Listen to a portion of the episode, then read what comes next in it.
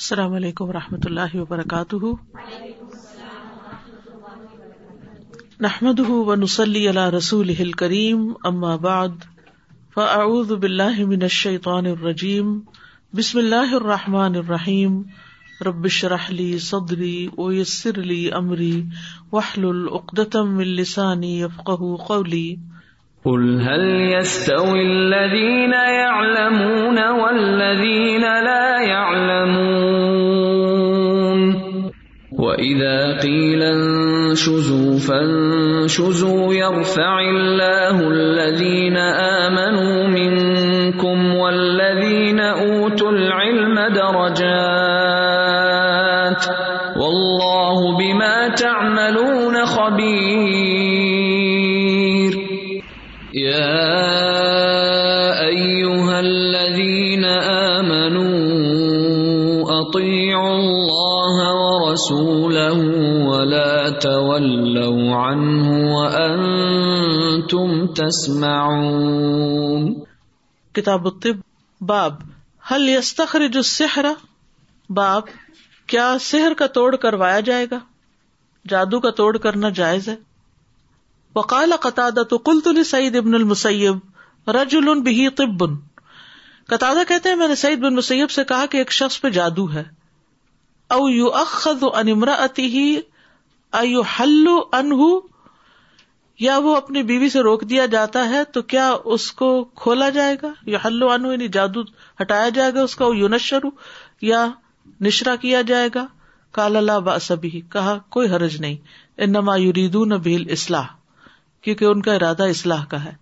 فَأَمَّا مَا يَنْفَعُ النَّاسَ فَلَمْ يُنْهَ عَنْهُ، تو جس چیز سے کسی کو فائدہ پہنچے اس سے نہیں روکا گیا.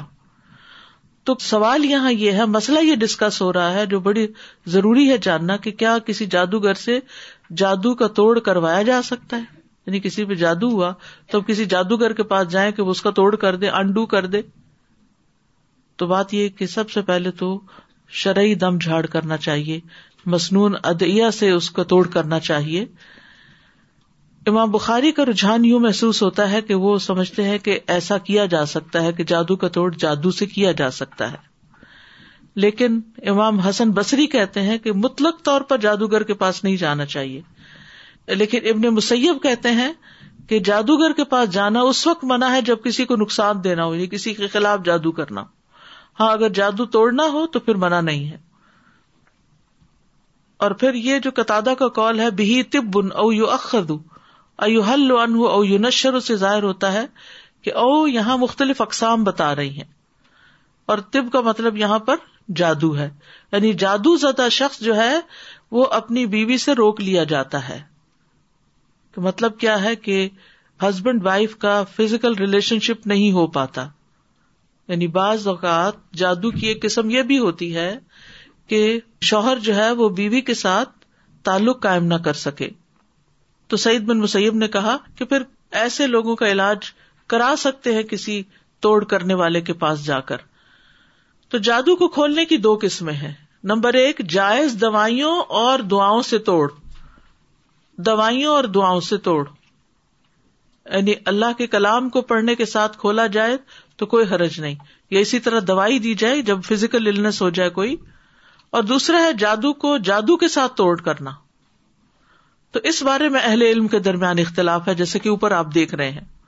بعض علماء کہتے ہیں کہ جادو کو جادو سے توڑنا جائز ہے، لیکن شرط ہے، کنڈیشن.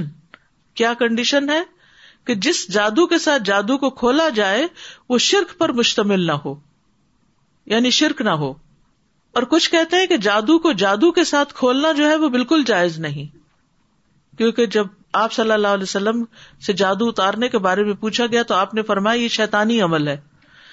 جابر بن عبداللہ کہتے ہیں کہ رسول اللہ صلی اللہ علیہ وسلم سے بیمار یا آسیب زدہ کے تعویذ کے بارے میں سوال کیا گیا تو آپ نے فرمایا یہ شیطانی عمل ہے. تو شیطانی عمل کی پیروی نہیں کرنی چاہیے. ٹھیک، یا ایھا الذین آمنوا لا تتبعوا خطوات الشیطان ومن یتبع خطوات الشیطان فإنه یأمر بالفحشاء والمنکر. کیونکہ جادو کرنے میں شیطان انوالو ہوتا ہے تو پھر وہ برے برے کام کرواتا ہے، حرام کام کرواتا ہے. تو جادو سے توڑ کرنا شر کے دروازے کھول دیتا ہے. آپ جادوگر کے پاس جائیں، آپ کو نہیں پتا کہ وہ کسی کا خون مانگے، کسی کی ہڈی مانگے، کیونکہ بعض اوقات جادوگر نوزائیدہ بچے کا خون مانگتے ہیں یا اور اسی طرح کی چیزیں طلب کرتے ہیں کہ جس میں دوسرے شخص کا سخت نقصان ہوتا ہے. تو جادو کا مسنون علاج کیا ہے؟ قرآن سے علاج. ٹھیک ہے، قرآن شفا ہے. آیت الکرسی، سورت الفاتحہ، سورت البقرہ. سورت البقرہ کی تلاوت کو معمول بنا لینا کیونکہ اس پر بطالہ کا زور نہیں چلتا، یعنی جادوگر اثر انداز نہیں ہو سکتے. سورت البقرہ کی آخری دو آیات پڑھنا، معوذتین پڑھنا، ان آیات سے دم کرنا. اسی طرح وہ آیات جن میں جادو کا لفظ آتا ہے ان آیات کو پڑھ کر دم کرنا. ان سب کو ملا کے ایک وہ بنا لیا گیا ہے، منزل اور جادو کے توڑ کی جو آیات ہیں. سورت الکافرون اور آیت الکرسی کو تکرار سے پڑھنا، بار بار ریپیٹڈلی پڑھنا. آیات سکینت سننا، ہیڈ فون سے سننا زیادہ بہتر ہوتا ہے. یعنی ان اذکار کو آپ پڑھ بھی سکتے ہیں اور سن بھی سکتے ہیں، لیکن جب ہیڈ فون سے سنتے ہیں تو پھر پوری طرح وہ اندر جا رہا ہوتا ہے، ورنہ دوسری آوازیں بھی بیچ میں مکس ہو رہی ہوتی ہیں اور کبھی انسان ادھر سوچتا ہے کبھی ادھر. پھر مسنون دعاؤں سے علاج کرنا. ٹھیک ہے، تو آیات شفا میں قرآنی آیات کے علاوہ یعنی دعائیں بھی ہیں. جیسے حضرت عائشہ فرماتی ہے کہ رسول اللہ صلی اللہ علیہ وسلم نے مجھے حکم دیا کہ نظر بد لگ جانے پر دم کر لیا جائے، ان یسترقى من العين. ایک اور حدیث پیچھے آپ پڑھ بھی چکے ہیں، زہریلے جانور کے ڈسنے سے پہلو کے پھوڑے اور نظر بد میں دم کرنے کی اجازت دی ہے آپ نے. پھر حفاظت کا دم. ٹھیک ہے، ابراہیم علیہ السلام اور نبی علیہ السلام جو اپنے بچوں پہ دم کرتے تھے، اعوذکما بکلمات اللہ التامات والے. پھر جبریل علیہ السلام نبی صلی اللہ علیہ وسلم پہ جو دم کرتے تھے بسم اللہ ارقی کا، وہ دعا. پھر اسی طرح اس کے مختلف ورژنز بھی ہیں. پھر بیماری سے شفا کی دعائیں، اسأل اللہ العظیم رب العرش العظیم ان یشفیک. پھر اگر جسم کے کسی حصے میں شدید تکلیف ہو تو اس پر خاص طور پر ہاتھ رکھ کے بسم اللہ پڑھ کے سات دفعہ اعوذ باللہ و قدرتی ہی من شر ما اجد و احاذر. پھر اذکار کی پابندی اور حفاظت کی دعائیں انسان کو پڑھتے رہنا چاہیے، یعنی شیطان کے حملوں سے بچنے کا ذریعہ اذکار ہے. اذکار میں کمی کوتاہی سے شیطانی حملے ہوتے ہیں. خاص طور پر صبح و شام کے اذکار سورج نکلنے سے پہلے اور سورج غروب ہونے سے پہلے پڑھنے چاہیے. پھر لا الہ الا اللہ وحدہ لا شریک لہ لہ الملک و لہ الحمد وہو علی کل شیء قدیر، سو دفعہ دن میں پڑھا جائے. جو پڑھے گا، حدیث میں آتا ہے، اس دن وہ شیطان کے شر سے شام تک کے لیے محفوظ ہو جائے گا. پھر صبح شام دس دس صفحہ یہ پڑھنا، لا الہ الا اللہ وحدہ لا شریک لہ لہ الملک و لہ الحمد یحیی و یمیت وہو علی کل شیء قدیر. رات کو سوتے وقت کے اذکار پڑھنا، ہر کام سے پہلے بسم اللہ پڑھنا، حتیٰ کہ شوہر بیوی کے تعلق سے پہلے بھی. پھر قدرتی علاج جو ہیں جیسے ہجامہ کروانا، کلونجی، شہد، آب زمزم، دم کیا ہوا زمزم کا پانی، زمزم کے پانی سے نہانا، دم کیا ہوا پانی ناک میں ڈالنا اور جھاڑنا، بیری کے پتوں سے جادو کا علاج، زیتون کا تیل استعمال کرنا، شہد، زیتون اور کلونجی ملا کے استعمال کرنا، زیتون کا تیل پینا، جسم پر زیتون یا کلونجی کا تیل ملنا، تلبینہ کھانا، عجوہ کھجور کھانا، سنا مکی. یہ ساری جو چیزیں ہیں یہ انسان کو فزیکل النس میں بھی کام آتی ہیں اور جادو کی وجہ سے جو بھی انسان کی طبیعت خراب ہوتی ہے اس میں بھی یہ فائدہ دیتی ہیں. ٹھیک ہے، اتنا کچھ ہمارے دین نے ہمیں دے دیا ہے، کہیں اور جانے کی ضرورت ہی نہیں. اصل بات ہے ساری سستی ہم خود کرتے ہیں، علاج کرتے نہیں یا ایک آدھ دفعہ کر کے چھوڑ دیتے ہیں اور پھر کہتے ہیں کہ فائدہ نہیں ہو، اب چلو کسی جادوگر کے پاس. یعنی کوئی بھی آزمائش جب آتی ہے تو اس لیے کہ انسان اللہ کے اور قریب ہو. اس طرح کے اذکار انسان پھر کرتا رہے اور مقابلہ کرے. حدیث نمبر سکس سکسٹی. حدثني عبد الله ابن محمد قال سمعت ابن عيينة يقول اول من حدثنا به ابن جريج، کہ پہلی چیز جو ابن جریج نے ہم سے بیان کی، یقول وہ کہتے تھے، حدثني آل عروۃ عن عروۃ، کہ مجھ سے آل عروہ نے عروہ سے روایت کیا، فسألت هشاما عنه، تو میں نے ہشام سے اس کے بارے میں پوچھا، فحدثنا عن ابیہ، تو انہوں نے اپنے والد سے یہ حدیث روایت کی، عن عائشہ تھا، اور وہ حضرت عائشہ سے روایت کرتے ہیں رضی اللہ عنہا، قالت وہ کہتی ہیں، کان رسول اللہ صلی اللہ علیہ وسلم سحرا، کہ رسول اللہ صلی اللہ علیہ وسلم پر کسی نے جادو کیا تھا. حتی کان یرا انہ یأتی النساء، یہاں تک کہ وہ سمجھتے تھے کہ وہ اپنی بیویوں کے پاس آئے ہیں، ولا یأتیہن، حالانکہ وہ آئے نہیں ہوتے تھے. قال سفیان، سفیان کہتے ہیں وہذا اشد ما یکون من السحر، اور یہ سحر میں سب سے سخت قسم کا سحر ہوتا ہے جس میں ایک مرد اپنی بیوی کے پاس نہیں جا سکتا یا ہسبینڈ وائف کے بیچ میں جدائی ہو جاتی ہے. اذا کان کذا، جب ایسا ہو، فقال یا عائشۃ اعلمتی ان اللہ قد افتانی فیما استفتیتہ فیہ، اے عائشہ کیا تمہیں معلوم ہے کہ اللہ سبحانہ تعالیٰ نے مجھے اس کا جواب دے دیا ہے جس کے بارے میں میں نے اللہ تعالیٰ سے پوچھا، یعنی اس سحر کے بارے میں. اتانی رجلانی، میرے پاس دو مرد آئے، یہ دو لوگ آئے. فقعد احدہما عند رأسی، تو ان میں سے ایک میرے سر کی طرف بیٹھ گیا، والآخر عند رجلی، اور دوسرا میرے دونوں پاؤں کی طرف بیٹھ گیا. فقال الذی عند رأسی للآخر، تو وہ جو میرے سر کے پاس تھا وہ دوسرے سے کہنے لگا، ما بال الرجل، اس شخص کا کیا معاملہ ہے. قال مطبوب، تو دوسرے نے کہا کہ ان پر جادو ہو گیا ہے. قال ومن طبہ، پہلے نے پوچھا کہ ان کو کس نے جادو کیا ہے. قال لبید بن عاصم، دوسرا بولا لبید بن عاصم نے. رجل من بنی زریق حلیف الیہود، جو بنو زریق کا ایک شخص ہے اور یہ قبیلہ یہود کا حلیف ہے. کانا منافقن، یہ شخص منافق تھا. قال وفیما، کہا اور کس چیز میں. قال فی مشتن و مشاقتن، کہا کنگھی میں اور کنگھی کے بالوں میں. قال و اینا، کہا اور وہ ہے کہاں. قال فی جف طلعتن ذکرن تحت رعوفتن فی بئر زروانا، کہ وہ نر کھجور کے خوشے کے غلاف میں ہے جو بئر زروان یعنی زروان کنویں کے ایک پتھر کے نیچے دبا ہوا ہے. قالت، وہ کہتی ہیں فاتن نبی صلی اللہ علیہ وسلم البئر، کہ نبی صلی اللہ علیہ وسلم اس کنویں کے پاس آئے. حتی استخرجہ، یہاں تک کہ اس کو وہاں سے نکلوایا. فقال هذه البئر التي اريتها، پھر فرمایا کہ یہی کنواں مجھے دکھایا گیا تھا. وَكَأَنَّ مَاءَهَا نُقَاعَةُ الْحِنَّةِ، اور اس کا پانی ایسا گویا کہ مہندی کا نچوڑ ہو. وَكَأَنَّ نَخْلَهَا رُؤُوسُ الشَّيَاطِينِ، اور وہاں کے کھجور کے درخت ایسے ہیں جیسے شیطانوں کے سر ہوں. قَالَ فَاسْتُخْرِجَ، کہا کہ پھر وہ نکال لیا گیا.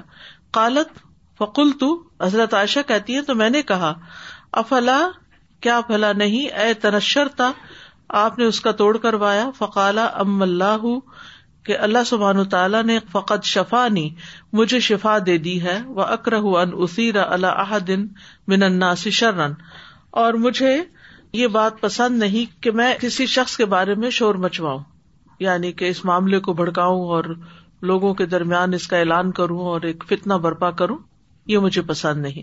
حدیث پیچھے گزر چکی ہے تھوڑے الفاظ کے فرق کے ساتھ، اور اس میں جو نیا لفظ ہے وہ افلا ای تنشرتا، یعنی تنشرتا کا لفظ جو ہے نشرا سے لیا گیا ہے، نشرا، ٹھیک ہے، اور نشرا کہتے ہیں جادو کا توڑ کرنا. تو یہ زروان نامی کنویں سے جو چیزیں نکالی گئی تھی ان میں کنگھی اور بالوں میں ایک تانت کے اندر، یعنی ایک دھاگے کے اندر گیارہ گرہیں پڑی ہوئی تھی، ٹھیک ہے، ایک موم کا پتلا تھا جس میں سوئیاں چبوئی ہوئی تھی. ابھی تک آپ دیکھیں کہ اسی قسم کے جادو کیے جاتے ہیں، کبھی کپڑے کا اور روئی کا پتلا بنا کر، کبھی موم کا پتلا بنا کر اس میں سوئیاں وغیرہ چبوئی جاتی ہیں، کچھ پڑھ کے اس پہ پھونکا جاتا ہے، اور ساتھ ساتھ اسی طرح گریں لگائی جاتی ہیں، دھاگے میں یا بالوں میں گریں لگائی جاتی ہیں. تو جبریل علیہ السلام نے اس کا توڑ کیا بتایا کہ آپ ایک ایک آیت پڑھتے جائیں اور گرہ کھولتے جائیں. تو آپ صلی اللہ علیہ وسلم نے معوذتین کی ایک ایک آیت پڑھی، گیارہ آیتیں تھیں اور گیارہ گریں تھیں، اور پتلے میں سے ایک ایک سوئی نکالی گئی اور گریں کھولی گئی، اور جب سوئی نکالی جاتی تھی تو اس وقت آپ کو درد محسوس ہوتا تھا، اور اس کے بعد یہ کہ ساری گریں کھول گئی، ساری سوئیاں نکال دی گئیں، اور آپ جادو کے اثر سے یوں نکل گئے جیسے کوئی بندھا ہوا شخص آزاد ہو گیا ہو، یعنی آپ کی وہ جکڑاؤ والی کیفیت جو تھی وہ ختم ہو گئی. تو یہ جو اوپر نشرے کا لفظ استعمال ہوا نا، تنشرتا، تو نشرہ جو ہے جادو کا توڑ کروانا، یہ جائز ہے اگر مسنون دعاؤں کے ساتھ ہو. جیسے نبی صلی اللہ علیہ وسلم نے کس سے توڑ کیا تھا، کس سے کھولا تھا، وہ موعظتین سے. تو اگر موعظتین ہوں، آیات ہوں قرآنی، مسنون اذکار ہوں، تو اس میں کوئی حرج نہیں. لیکن اگر شیطانی قسم کے تعویذ ہوں یا کچھ منتر ہوں تو اس پر آپ صلی اللہ علیہ وسلم نے اس کی اجازت نہیں دی. آپ سے ایک مرتبہ پوچھا گیا نشرہ کے بارے میں، تو آپ نے فرمایا یہ شیطانی عمل ہے، یعنی اگر شرکیہ کلمات وغیرہ سے کیا گیا ہو. لیکن مسنون دم سے علاج جو ہے وہ جائز ہے اور علاج کرنا بھی چاہیے، یعنی قرآنی آیات اور مسنون دعاؤں سے. ایک روایت میں آتا ہے کہ ایک عورت آپ صلی اللہ علیہ وسلم کے پاس اپنا بچہ لائی جس سے جن کی شکایت تھی، آسیب تھا اس پر، اور وہ بات نہیں کرتا تھا، اس نے بولنا چھوڑ دیا تھا. اس نے عرض کیا، اللہ کے رسول یہ میرا بیٹا ہے اور میرے گھر میں یہی بچا ہوا ہے اور اسے آسیب ہے، یہ بات نہیں کرتا. آپ نے فرمایا میرے پاس تھوڑا سا پانی لاؤ. پانی لایا گیا، آپ نے ہاتھ دھوئے اور کلی کی، پھر وہ استعمال شدہ پانی اسے دے دیا گیا. فرمایا کچھ پانی اسے پلا دو اور کچھ اس کے اوپر بہا دو، نیز اس کے لیے اللہ تعالیٰ سے شفا کی دعا کرنا. ام جندب کہتی ہے کہ ایک سال بعد وہ عورت مجھ سے ملی تو میں نے اس سے بچے کے بارے میں پوچھا. اس نے کہا وہ صحت یاب ہو گیا ہے اور ایسا عقل مند ہو گیا ہے، اور وہ عام لوگوں کی طرح نہیں، یعنی بہت ذہین ہے وہ بچہ. تو بعض اوقات ایسے ہی ہوتا ہے کہ جو بچے ایکسٹرا آرڈنری ذہین ہوتے ہیں، بریلینٹ ہوتے ہیں، خوبصورت ہوتے ہیں یا میچور ہوتے ہیں، تو بعض اوقات ان کو نظر لگ جاتی، انسانوں کی نہیں بعض اوقات جنوں کی نظر بھی لگ جاتی، تو ان کے اندر غیر معمولی تبدیلیاں واقع ہو جاتی ہیں. یا کوئی ایسی بیماری آ جاتی ہے کہ جس کا کوئی دوائیوں سے علاج نہیں ہوتا، یا پھر یہ ہے کہ کوئی بیہیویئر میں ایسا پرابلم آ جاتا ہے جو اب نارمل قسم کا ہوتا ہے، جیسے اس بچے نے بات کرنا چھوڑ دی. تو ایسی صورت میں اس کا علاج جو ہے مختلف طریقے سے بار بار آپ کو بتایا گیا ہے کہ مسنون دم ہے، بیری کے پتے ہیں، یا وضو کا پانی ہے. اور یہاں اس روایت میں آپ نے پورا وضو بھی نہیں کیا، صرف ہاتھ دھوئے اور کلی کی. ابن قیم کہتے ہیں ایسا جادو جو خبیث روحوں یا شیاطین کے اثرات کی وجہ سے ہوتا ہے، اس کو اتارنے کے لیے سب سے زیادہ نفع بخش اور سب سے زیادہ قوی دوا جادو کا مقابلہ کرنا ہے. اور مقابلہ کس سے کیا جا سکتا ہے؟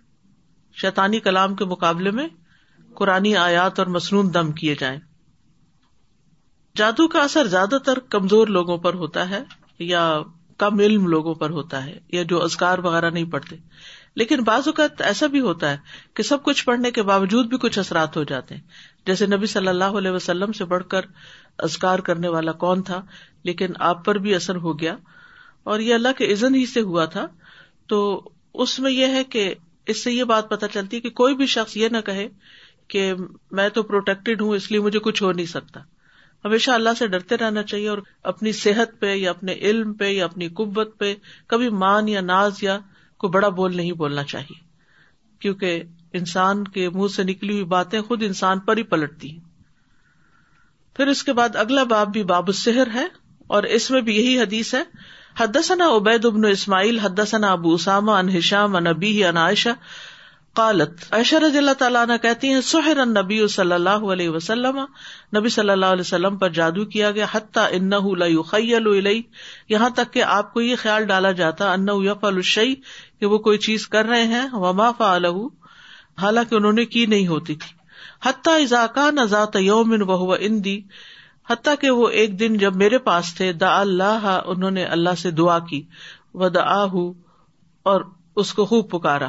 ثم قال اشارت یا عائشہ، پھر فرمایا کہ عائشہ تمہیں معلوم ہے، ان اللہ قد افتانی فی ما استفتیت، کہ اللہ تعالیٰ نے مجھے جواب دے دیا ہے جس میں میں نے اللہ سے پوچھا تھا، فیہ، جس معاملے میں. قلت وما ذاک یا رسول اللہ، میں نے پوچھا کہ وہ کیسے ہے اللہ کے رسول، یعنی یہ کیسے ہوا. قال جاءنی رجلان، فرمایا کہ میرے پاس دو لوگ آئے. فجلس احدهما عند رأسی، ان میں سے ایک میرے سر کے پاس بیٹھا، والآخر عند رجلی، دوسرا میرے دونوں پاؤں کے پاس. ثم قال احدهما لصاحبه ما وجع الرجل، پھر ان میں سے ایک نے اپنے ساتھی سے کہا کہ اس شخص کو کیا تکلیف ہوئی ہے. قال مطبوب، کہا کہ ان پہ جادو ہو گیا. قال ومن طبه، پوچھا اس نے پہلے نے کہ اس کو کس نے جادو کیا. قال لبید بن العاصم الیہودی، لبید بن عاصم یہودی نے، من بنی زریق، بنو زریق سے. قال فی ماذا، قال فی مشتن و مشاتتن و جف طلعتن ذکرن، کہا کہ وہ کنگھی اور کنگھی کے بالوں میں ہے اور وہ ایک نر کھجور کے خوشب کے غلاف میں. قال فأين ہوا، پوچھا وہ کہاں ہے؟ قال فی بئر ذی اروان، یہاں زیروان کی بجائے ذی اروان کہا گیا، الف کو پروناؤنس کیا گیا، بئر زیروان میں. قال فذهب النبی صلی اللہ علیہ وسلم فی اناس من اصحابہ الی البئر، تو آپ صلی اللہ علیہ وسلم اپنے کچھ صحابہ کے ساتھ اس کنویں کی طرف گئے، فنظر الیہا، اس کو دیکھا، وعلیہا نخل، وہاں کھجور کا درخت تھا، ثم رجع الی عائشہ، پھر حضرت عائشہ کی طرف واپس پلٹے، فقال واللہ لکأن ماءہا نقاعۃ الحنہ، اللہ کی قسم اس کا پانی تو مہندی کے نچوڑ کی طرح کا ہے، ولکأن نخلہا رؤوس الشیاطین، اور اس کے جو کھجور کے درخت ہیں وہ شیطانوں کے سروں کی طرح لگتے ہیں. قلت یا رسول اللہ افاخرجتہ، میں نے پوچھا اللہ کے رسول صلی اللہ علیہ وسلم کیا آپ نے اس کو نکلوایا؟ قال لا اما انا فقد عافانی اللہ وشفانی، نہیں جہاں تک میرا تعلق ہے تو اللہ تعالیٰ نے مجھے شفا دی ہے، وخشیت ان اثبر علی الناس منہ شرا وامر بہا فدفنت، مجھے ڈر ہوا کہ میں لوگوں کے اوپر ایک شر نہ بھڑکا دوں اور آپ نے حکم دیا اس کے بارے میں تو اس کو دفن کر دیا گیا. تو اس میں نکلوانے سے مراد یہ ہے کہ نکال کے پھر اس شخص کو بلا کے پھر اس سے معاملہ کیا جائے یا اس کو کوئی سزا دی جائے، تو ایسا کچھ بھی نہیں کیا، لیکن یہ کہ اللہ نے شفا دی اور شفا کا طریقہ پچھلی حدیث میں گزر گیا. اور پھر یہ ہے کہ آپ صلی اللہ علیہ وسلم کو شہید کرنے کی سازش تھی بیسیکلی، اس جادو کے ذریعے بھی اور زہریلی بکری کا گوشت کھلا کر بھی، اصل مقصد یہ تھا، لیکن اللہ سبحانہ تعالیٰ نے ان کی سب چالیں ناکام کر دی. ایک اور روایت میں یہ بھی آتا ہے کہ آپ نے جبیر بن ایاس زرقی کو بلایا جو غزوہ بدر میں شریک ہوئے، انہوں نے بئر زروان میں جا کر جادو کے سامان کی نشاندہی کی، یعنی آپ نے ان کو بھی بھیجا اور پھر خود بھی جا کر دیکھا، اس میں کوئی کلیش نہیں ہے. یعنی ایک اور روایت میں اس طرح آتا ہے تو یعنی پہلے آپ نے اس کو بھیجا ہوگا، وہ اترے ہوں گے جا کے پتھر کے نیچے سے نکالا ہوگا، اور پھر آپ نے جا کر خود بھی اس کو دیکھا. جی سازری just a question, in all these احادیث پروفیٹ صلی اللہ علیہ وسلم when he came back he mentions to Aisha رضی اللہ عنہا a little bit of description of the kind of water and the kind of tree, you know, a little bit of a horrific sight I would say, یعنی the color of the water and all that. Is there any اس کی وجہ یہ ہے اس قسم کے کنویں بیکار ہوتے ہیں، لوگ وہاں جاتے نہیں ہیں، یعنی ویران سا علاقہ exactly. جس میں ایسے بیکار سے درخت لگے ہوئے ہیں اور پانی بھی اس کا زرد ہو چکا ہے، تو اس شخص نے وہاں اس لیے جا کے دبایا تاکہ کوئی یہاں نہ آئے نہ نکالے. ٹھیک ہے، اچھا سوال ہے تاکہ بات واضح ہو جائے کہ آپ نے اتنی ڈسکرپشن کیوں دی. جی استاذہ، جیسے اس حدیث میں بتایا ہوا ہے کہ نبی پاک صلی اللہ علیہ وسلم نے وہ نکالا اور اس کو مٹی میں دفنا دیا. جی دفنا دی، تو اگر ایسا یعنی وہ سامان جو نکلا تھا، جو بھی سامان تھا okay. اس کو سورتیں پڑھ کے اور اس کو ڈسمینٹل کر کے اوپر مٹی میں ڈال دیا. تو اگر کبھی ایسا ہمارے ساتھ ہو، جیسے اگر ہاں. پیپر نکلتے ہیں یا کچھ تو, تو مٹی میں دبا سکتے ہیں، پانی میں بہا سکتے ہیں، آگ میں جلا سکتے ہیں. اچھا جلا بھی سکتے ہیں. جی ویسٹ کرنا مقصود ہے، یعنی ان کو ری یوز نہ کیا جائے، اس کپڑے کو یا اس دھاگے کو یا ان سوئیوں کو کہ انسان کے اچھا اچھی کوالٹی کی سوئیاں ہیں چلو کوئی یوز کر لے، تو ایسی چیزوں کو جن پہ کچھ پڑا گیا ہو استعمال نہیں کرنا چاہیے، یہ مطلب ہے. جیسے ڈاکٹرز اپنی سرنجز اور سوئیاں سب کچھ ڈسپوز آف کر دیتے ہیں، تو اس کو بھی ڈسپوز آف کرنا چاہیے.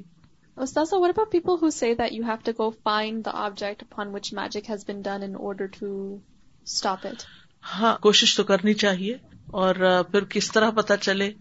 جیسے نبی صلی اللہ علیہ وسلم نے اللہ سے پوچھا تھا اور اللہ تعالیٰ نے نشاندہی کی. انسان بعض اوقات خواب میں دیکھ لیتا ہے، اور بعض اوقات یہ ہے کہ گھر کی صفائی تھورولی کر لے، کیونکہ عموماً لوگ جو سننے میں آیا ہے کہ کبھی تکیے میں رکھ دیتے ہیں، کبھی بیڈ کے نیچے رکھ دیتے ہیں، کبھی کھانے کی چیزوں میں. تو انسان اپنے گھر کی اچھی طرح اپنے آس پاس کی جگہوں کی تلاشی بھی لے اور صفائی بھی کرے اور اللہ سے دعا بھی کرے. اور اگر فار سم ریزن نہیں بھی نکلتا تو یعنی جو توڑ ہے ویسے دم جھاڑ کے ذریعے وہ کروا لے. السلام علیکم. کا پوچھنے کے لیے پھر کیا ضروری ہے کسی کے پاس جایا جائے؟ یہ تو کل بھی بات ہوئی تھی کہ کسی کے پاس نہیں جانا، کاہن ہوتے ہیں وہ، کسی کے پاس نہیں جانا چاہیے یہ پوچھنے کے لیے کہ جادو کہاں رکھا ہوا ہے، یہ کیا، یہ غیب کی خبریں معلوم کرنے کا طریقہ ہے اور نہیں اس طرف جانا چاہیے. بعض لوگ لوگوں کے پاس جاتے ہیں اور وہ کیا کرتے ہیں، کہیں سے کوئی چیز جنات کے ذریعے اٹھواتے ہیں. اب آپ کو کیا گارنٹی کہ یہ آپ ہی کا جادو ہے، یہ کوئی اور چیز اٹھا کے لے آئے. سمجھ آ گئی میری بات؟ تو خود یعنی اپنی کیفیت پتہ کرنی چاہیے، اللہ سے دعا کرنی چاہیے. کل بھی میں نے اس پہ خاص طور پر یہ کہا تھا، اور ہر حدیث میں یہاں یہ بات ذکر ہوئی کہ آپ نے حضرت عائشہ سے کہا کہ کیا تمہیں معلوم ہے کہ میں نے اپنے رب سے جو بات پوچھی تھی اس کا جواب مجھے مل گیا، کیونکہ آپ رات کے وقت اٹھے اور خوب خوب دعا کی، اور اس دعا کے نتیجے میں آپ کو خواب آئی، جس خواب میں وہ فرشتے جو تھے بیٹھے ہوئے تھے اور آپس میں بات چیت کر رہے تھے، اور آپ نے سن لی، اور پھر جو انہوں نے بتایا اس کے مطابق جب عمل کیا تو مسئلہ حل ہو گیا. ٹھیک ہے، یعنی یہ غلطی کبھی نہ کریں، یہ ایمان کے منافی ہے.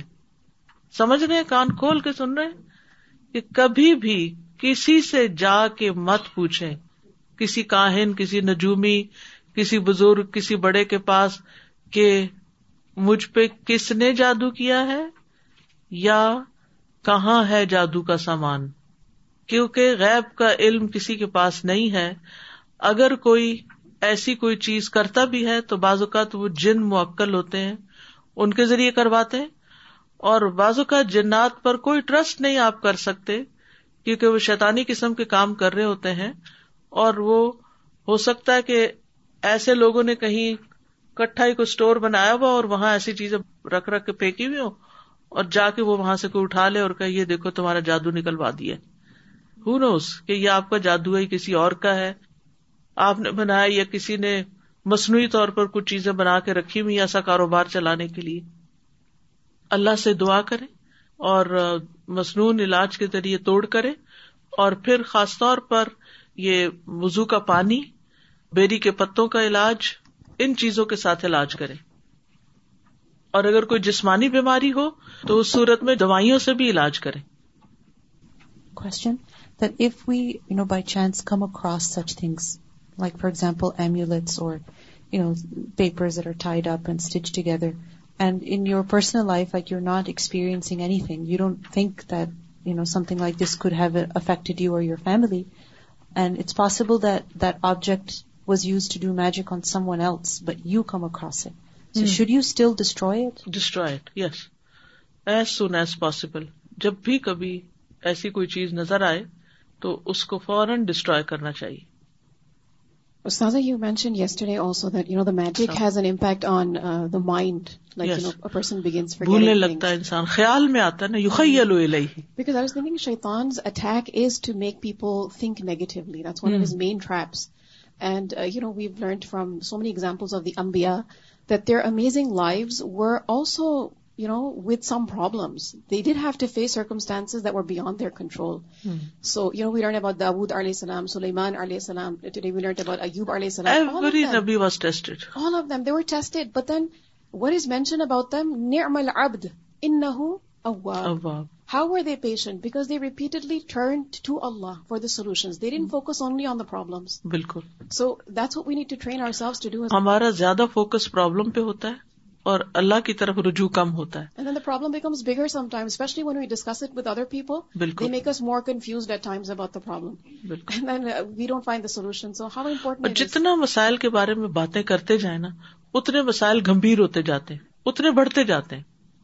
تو اس کا بھی خیال کرنا چاہیے کہ ہر ایک کے پاس بیٹھ کے کوئی سٹوری نہیں سنانی چاہیے، پتہ نہیں وہ آگے سے کیا بولے. تو یہ جو منہ سے نکلی ہوئی باتیں ہیں، جیسے پہلے میں نے عرض کیا، یہ انسان کو لڑ جاتی ہیں، انسان پر ہی پڑ جاتی ہیں. یعنی انسان کی اپنی ہی زبانوں کی کمائی جو ہوتی ہے وہ آگے آ جاتی ہے. اس کے بارے میں ایک یعنی مثال سے آپ بات سمجھ سکتے ہیں کہ یوسف علیہ السلام نے کہا تھا رب السجن احب الی مما یدوننی الی، اللہ مجھے جیل زیادہ پسند ہے اس سے جو یہ مجھے جس چیز کی طرف بلا رہے ہیں. اب وہی ہوا کہ ان کو انہوں نے جیل بھیج دیا. حدیث میں آتا ہے کہ اگر وہ یہ نہ کہتے عافیت مانگتے تو عافیت دے دیے جاتے. یعنی یہ بات نہ کہتے اگر کہ رب مجھے جیل زیادہ پسند ہے، اور عافیت مانگتے اس کے بدلے تو عافیت دے دیے جاتے. اللہ تعالیٰ کے لیے تو کچھ مشکل نہیں، لیکن ہم بعضوں کا تو غصے میں، غم میں، پریشانی میں، فرسٹریشن میں ایسی ایسی باتیں منہ سے نکالتے ہیں، اس سے بہتر ہے ماری جاؤں.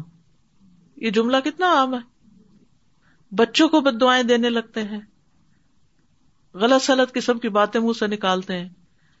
تو سب سے بڑی بلا جو انسان کے اوپر آتی ہے وہ خود اس کی اپنی زبان سے نکلی ہوئی باتوں سے آتی ہے. تو اپنے الفاظ کو اور اپنے باتوں کو بہت واچ کرنے کی ضرورت ہے, اور اس معاملے میں اللہ سے ڈرتے رہنا چاہیے اور توبہ کرتے رہنا چاہیے کہ کہیں کوئی بڑا بول تو نہیں بولا, یا کوئی ایسی غصے میں آ کے بچوں کو یا اپنے آپ کو تو نہیں کوئی بد دعا دی, یا ایسی کوئی تمنا تو نہیں کی. تو یہ جو منفی سوچ اور منفی ذہن ہے یہ انسان کے لیے بہت بڑا خطرہ ہے, بہت بڑا.